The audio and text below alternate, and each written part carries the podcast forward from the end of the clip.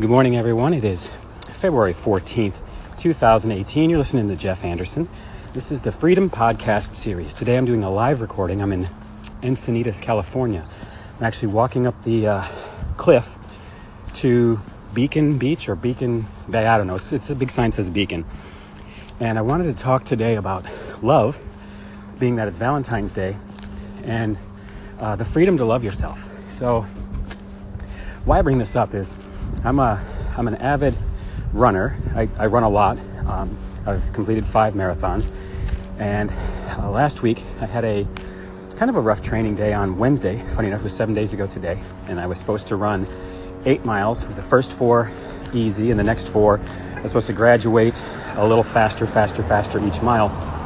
And after the first four miles of easy per se, it started to feel a little bit hard. And as I started to pick up the pace for the, the next four miles, I really let the the hard sink in. I kind of got a little bit too involved in how much harder it was getting. And after only a quarter mile, I gave up. I just, I flat out gave up on the run altogether. And I started to feel really bad about that because my trainer had messaged me and he was kind of not so much upset that I that I bailed, but he just let me know, I did, hey man, like why'd you bail on your run? And I let him know, you know, it got hard, and he just said to me, you know, when the running is hard, that's when your that's when your fitness levels are increasing. Just finish it out no matter what, uh, even if you have to dial it back. So the reason for my my post today is I just went on that similar run here from Encinitas up to Carlsbad and back. And I started running and I started thinking about last week, man, I remember how hard it got at mile four, and this is going to get really hard at mile four again.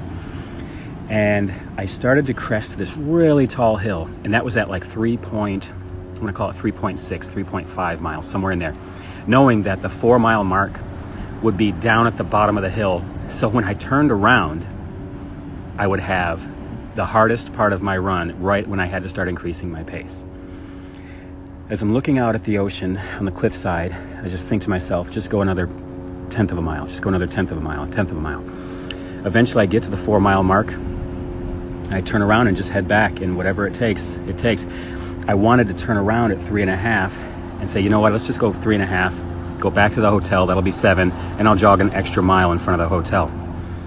And as I started to think about that, I also thought about all the ways it would look easy to just stop at seven miles. Oh, I'm already at the hotel, I can just stop now. Seven miles is as good as eight miles. And I started really getting into my head. I just had to get out to that fourth mile. Knowing once I got to that fourth mile, all I had to do was go back to the hotel. So I turn around at mile four and I start heading back. And lo and behold, it was easier than my head was tricking me uh, to think. It was it was a lot easier than I, I, I had anticipated. So I'm going back four miles, five miles, six miles, seven miles, eight miles. The eighth mile I ran was my fastest mile, super strong, and uh, I felt so accomplished. And I'm so happy with uh, with myself right now that I was able to complete that run. And I really I'm in love with that side of myself. I'm in, I'm in love with uh, the fact that I can get out of my head, get the things done that I'm supposed to do, and, and get the fitness, uh, obtain the fitness level that I'm trying to obtain. So I hope today you can find some time to love yourself, find some things that you love about yourself, and enjoy your Valentine's Day. Thanks so much for listening.